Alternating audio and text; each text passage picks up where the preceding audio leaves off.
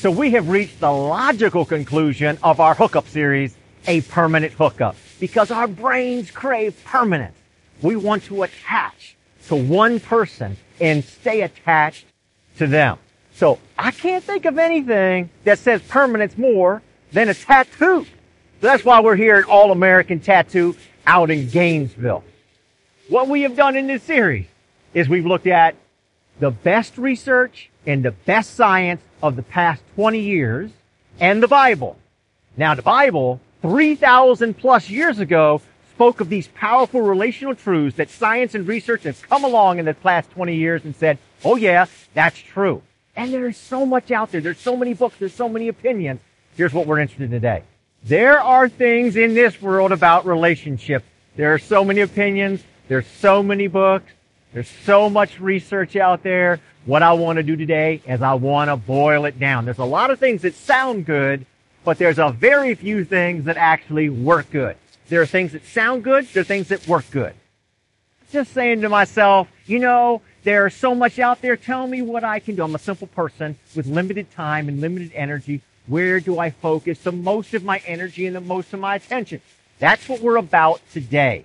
We want to focus on what works good. There's three things, clear things from the Bible, confirmed by science and confirmed by a massive amount of research that will move us forward to a thriving relationship to a permanent hookup. So let's go inside and let's get our tattoo on. Hey everybody, uh, I'm here with Chad. Chad, it's so awesome of you coming in early this morning, opening up for us. Chad's a tattoo artist here at All American uh, Tattoo, and I just really appreciate that. Oh, absolutely, it's, it's, really cool. Absolutely, it's nice to have you. So we're in the middle of a series called The Hookup, okay, and today is all about a permanent hookup, and I can't think of anything more permanent than a tattoo. Now, Chad, have you ever seen somebody like get the name of somebody that they thought they were going to be in a permanent relationship with, Oh, and yeah. it turned out not to be permanent? Yeah, pretty much every time. it's not really the best idea. That goes back to we have that whole saying in in in this tattoo thing. Like if you definitely want to get rid of her or get rid of him, just get the name tattooed. Good to go. It's all over It's once you get the tattoo get your kids, get your dog. You know that's great, but as soon as you get the other, that's it. it. Kids It's and dogs are good, but okay, I got you. Okay. All right, I want to ask you this: What makes a tattoo so permanent? Like, why is a ta- when I think of a tattoo, I think of permanence. What? Why is that? Um, I mean, I think it's because of the decision and the dedication you made to keep it. Hmm. It's not just the, you know, the needle into the skin, but I mean, because there's ways to get rid of them. You can get rid of them now if you really want to. You can cover it up, but to actually make it permanent and to keep it on you, that's you know, that's a thought in your head. That's you know your decision to do that. Whoa, that's really good, Chad. So everybody, it, it's about our dedication. It's about what we put into it. It's about that thought in our head, which is exactly, see, Chad, that's better than what I could have hoped for. That is, that is awesome because it's a thought in our head, which is what we're talking mm-hmm. about today. That's what makes it permanent. Listen, man, I want to show you something. Okay. Okay. I don't think you've ever seen anything like this before. Neither have any of you. Look, Oh, those we tell me look we're- at those, we're, babe. We're gonna finish those up today, right? That's what we were gonna do. That's are why they you bad? came. Are they bad or what? Yeah, man, we'll get those elbows next. We'll be good to go. Okay, everybody. So God is the master of relationships. We want to take our cues from Him. What do we see from God here in the opening pages of the Bible? Again, Genesis. It means more than the first book. It means more than beginning. It means first importance. As go our relationships, so goes our life. Quality of our relationships determines the quality of our life. That's what the best research, that's what the best science shows us. We desire in our brains a permanent hookup. So how do we get a high quality permanent hookup? What do we see from God? We see really three really important things. God pauses, God blesses, and God closes. What do we learn from that? God pauses. Genesis 126. Why does God pause? God pauses because he takes a moment. Doesn't do this with anything else in creation. But when he creates humanity, he pauses for a moment to reflect. And we told this story a few weeks ago. In this reflection, God is thinking about how positively he believes his great faith in all of humanity. God pauses. God is positive. God pauses because God is positive. God blesses because God loves us and is so patient with us. We're going to see that in a moment. And finally, God clothes us. Now, we said last week it's time to plan. This is what we're going to say this week. It's time to plan again. When we start out in relationship, the fireworks are going off, the sparks are flying, and we start coming up with plans. We do certain things, but then all of a sudden it cools down. What do we do to ignite that again? Revelation tells us. You don't have as much love as you used to. Anybody feel like that? Think about where you have fallen from and then turn back and do what you did at first. So it's time to plan again. And this is what we're going to do. Now, I want to use LCD. You know what an LCD is? You've got it on your phone. You got it on your flat screen TV. It's a new technology, not new now, but new a couple years ago. Helps us see clear, helps us see better. It's better technology. What do we see? So Helen Fisher stuck a bunch of happily married couples who've been married for a long time, stuck them in an MRI machine to see what their brain would show. And do you know what that MRI showed us? It showed us these three things LCD. The L stands for a love map.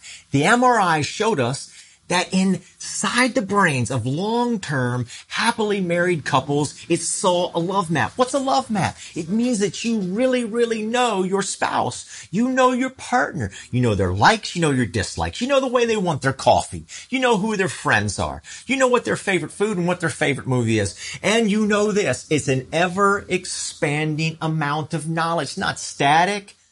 Like your spouse isn't a robot.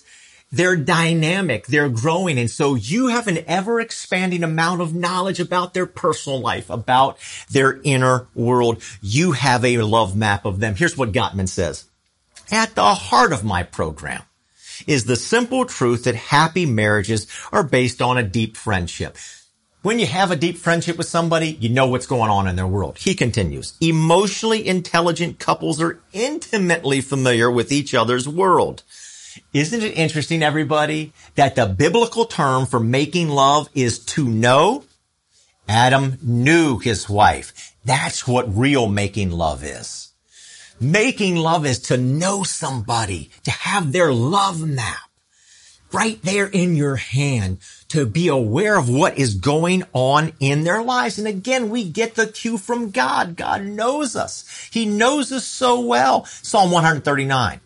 He knows when we sit down. He knows when we stand up. He knows when we lie down. He knows the thoughts in our mind. He knows the words before we even speak them. What is that psalm trying to say? God is saying God is personal. God knows us. He knows what's going on in our life. And therefore, because God is the master of relationships, if you want a thriving relationship, if you want a permanent hookup, if you want a magnificent marriage and not a miserable marriage, then you've got to have a love map. You've got to know what is going on in your spouse's life. Well, God clothes them, we see. God clothes them in Genesis chapter three after the problem that they had in by making bad decisions. Like when things were just like really bad, when they were really down, God, He gives them the consequences of it, but He clothes them because He knows them and He knows what they need. God clothes because He knows. Now we think about this. He's covering their shame. Yeah, He knew they needed their shame covered, but there's something more than that. They're down. They're disappointed. They feel defeated. You know what happens when we clothe people? In the ancient Near East, in the Bible, we clothe kings and queens because it's a special occasion. It's a moment of honor. Priest. How much of the Bible is about the special garments of a priest? We get all this incredible detail about what a priest wears because we are honoring that person by clothing them. Jacob, he wants to honor his son Joseph. So he what? He makes him a technicolor dream coat, right? So he gives him this special coat of many colors because it's an honor. What is God doing? God clothes us because God knows us. He knows that we need to be covered. Our shame needs to be covered up so we don't feel embarrassed, but he also knows he wants to lift our heads. He's the glory and the lifter of our heads. And so he's saying, I still love you. I know what you need. God clothes us because God knows us. So Gottman calls it a love map. Helen Fisher calls it empathy. The word empathy means to be aware of. Are you aware of your spouse's life? And God calls it clothing. Now, Gottman gives the story in his book. Talks about a man, brilliant man, a doctor, who has super high IQ, almost a non-existent EQ. He doesn't know anything going on in his family's life, doesn't know anything going on in his wife's life. and their relationship was totally melting down. They were ready. They were headed towards divorce. However, he realized what was going on and he began to become simply aware of what was happening in his wife's life. And that began to turn the corner for him. So, okay, okay, ready? You're probably saying right now, okay, John, you're talking about all kinds of stuff. Give me all these list of things like foods, friends, movies, coffee, all of these different things. Can you boil it down for me? Because that's what today is really about. We want to boil it down to the most important thing. So here it is. Here's the number one most important thing from this point. You got to ask a question. You look your spouse in the eye at the end of the day, every day, and you say, tell me about your day. You can ask your way to a permanent hookup. Tell me about your, day. now this is so important, everybody. Put it on your calendar, set reminders, say, Hey Alexa, Hey Siri, remind me every day to ask my spouse this one question. Tell me about your day. This is pure gold. This is what our brains show. This is what we need. This is what happily married couples have. They got a love map. You got to ask questions. Ask your way to a permanent hookup. So that's the L. The L is a love map. What's the C? The C is to control your emotions. Control them. Fisher calls it emotions.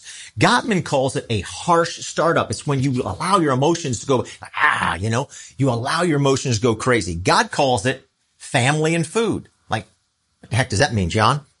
Well, in Genesis chapter three, everybody, we see that they are getting, Adam and Eve are getting the consequences like all this harsh stuff. Here's the consequences of your bad decisions. But what is so interesting here? It's like in that world, all the other gods would have just ripped them apart because they made a mistake. And gods are going to rip you apart if you do things right. But if you make a mistake, it's going to be even worse. But in the midst of God telling them the consequences that they're going to suffer from their actions, he reminds them of his blessing. If you'll read Genesis 3 again, you'll see that in the consequences, it talks about family and it talks about food. What was the blessing of Genesis 128? It was family and food.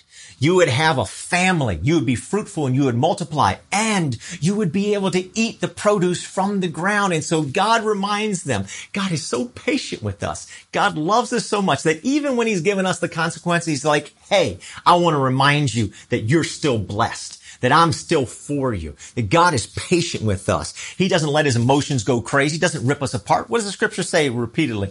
God is loving and he is kind and he is patient. And we need to take our cues from God. He is the master of all relationships. And if you'll control your emotions in your relationships, that will go so far. That is the pure gold. It's the number two thing that we can do. And God does that. Listen to what Gottman says about the harsh startup. He says, and this is really great.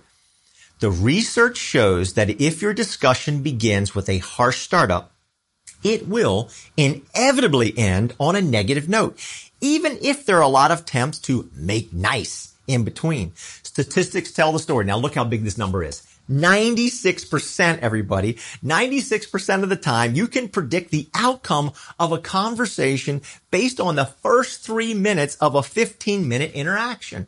A harsh startup simply dooms you to failure. So if you begin a discussion that way, you might as well pull the plug, take a breather and start over. Oh my gosh. You serious? Yes. Look, your conversations and they start bad, take a reset. Stop. Whoa. Pull the plug, get yourself together, come back again and start by controlling your emotions. John, where do I put my focus and energy? Put it right there. Control your emotions. Don't be harsh. Be calm. Now, Galatians chapter five. What does God want to produce in our life? All these nine things I'm about ready to read are pure gold. It's all about controlling. It's all about being loving, patient, kind. Listen to it. What's the Holy Spirit want to produce in our lives? Love, joy, peace, patience, kindness, goodness, faithfulness, gentleness, self-control. That was nine, right? You can calm your way to a permanent hookup. You can ask your way to a permanent hookup and you can calm your way to a permanent hookup. What a great, happily thriving, smoking hot marriages have right here in the brain. The brain showed it all that we have a love map and we're calm and controlled. And God showed us 3,000 years ago that exact same thing. Finally, the D. The D is a determined positivity. You got to be determined to be positive. You got to stay positive. Now listen, Helen Fisher calls it positive illusions about your spouse. Gottman calls it a fondness and an admiration for your spouse. God calls it glory and honor. This is what it says. Psalm 8, such a great psalm about humanity. When I look at the night sky and see the work of your fingers, the moon and the stars you set in place, what are mere mortals that you think about them? Human beings that you should care for them. Yet, you have made them only a little lower than God, and you have crowned them with glory and honor. God is positive about you. God is constantly positive. That's why we see God pauses in Genesis 126. Because God is reflecting here are human beings who have freedom. They have the freedom to take my good creation and make it better or make it worse. Should I take the risk? But God feels so positive about you. He says, yes because God believes in you. God is always positive about you. And Gottman says, what is the antidote to contempt? This is what he says, simply reminding yourself of your spouse's positive qualities. That has the power to totally reset a relationship. Philippians says it this way. If anything is excellent or praiseworthy, think about such things.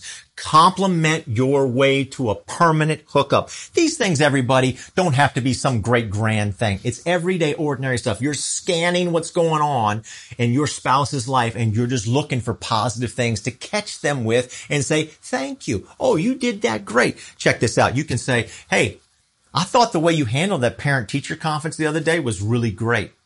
You can say, Hey, I really appreciate you uh, making my sister feel so welcome here. That's so awesome of you. Thank you for filling my car up with gas. Thank you for taking the trash out. Thank you for paying the bills. Thank you for paying the taxes. You look so smoking hot in that outfit. Thank you for dealing with the plumber.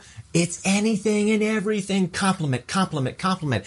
So ask your way to a permanent hookup, right? Compliment your way to a permanent hookup and calm your way to a permanent hookup. Determined positivity can reset your relationship. This, everybody, is where science and research and many years ago, the Bible told us Put your energy right at these three things and your relationship can be thriving and permanent.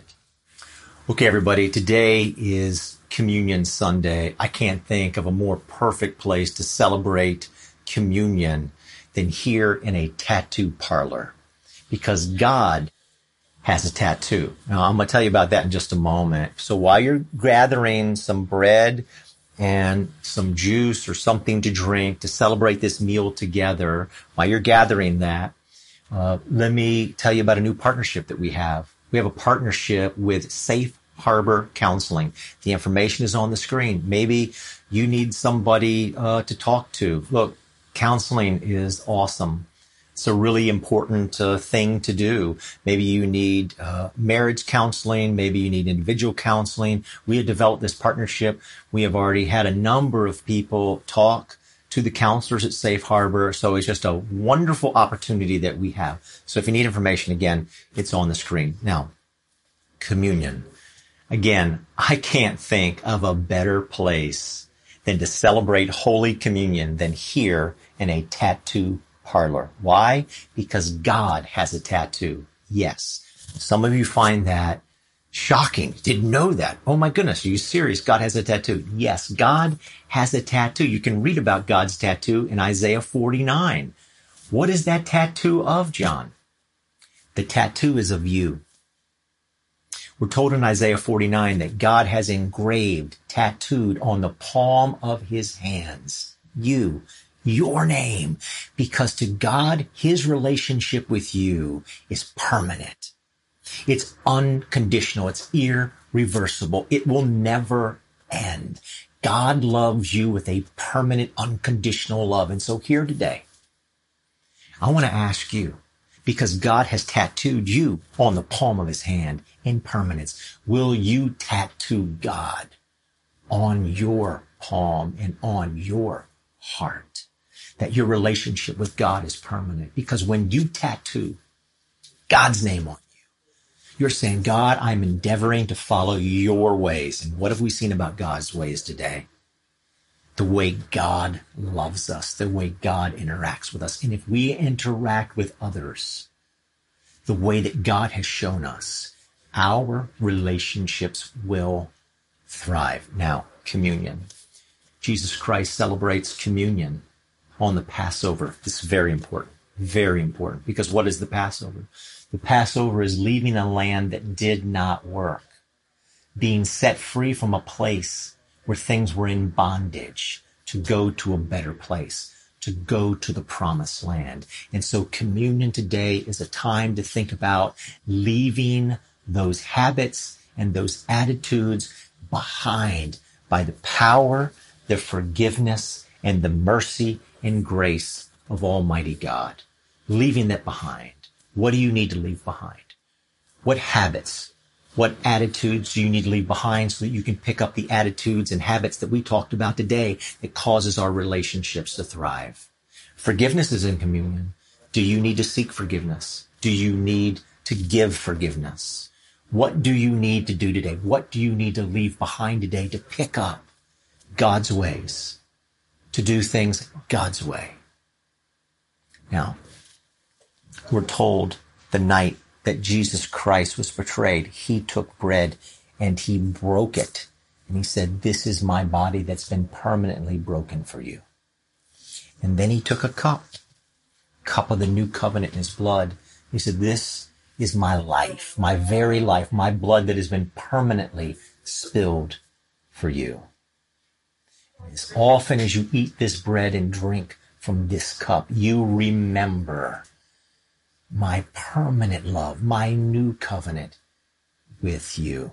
Let's pray for the bread and the cup, and then let's eat and drink together. Almighty God, we thank you so much for your mercy and your grace.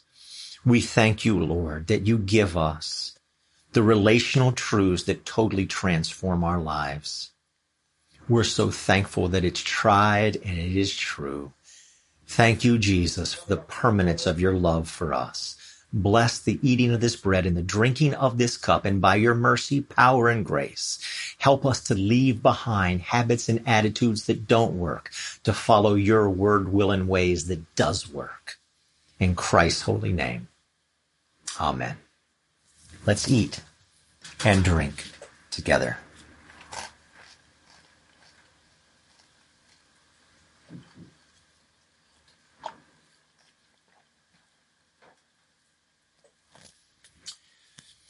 So now we're going to go back to Ryan and Alicia Hahn. And I got to say, I had the awesome honor of officiating Ryan and Alicia's wedding. They met at Grace. They found their divine match at Grace, which you know, if you watched last week's message, is really important to me. I pray, pray, pray all the time that Grace would be a place of divine matches. I'm asking you, please, would you join me in that prayer? That Grace would be a place of more divine matches. I pray, pray, pray for marriages to thrive, to have a permanent, thriving hookup. Would you please join me in that prayer?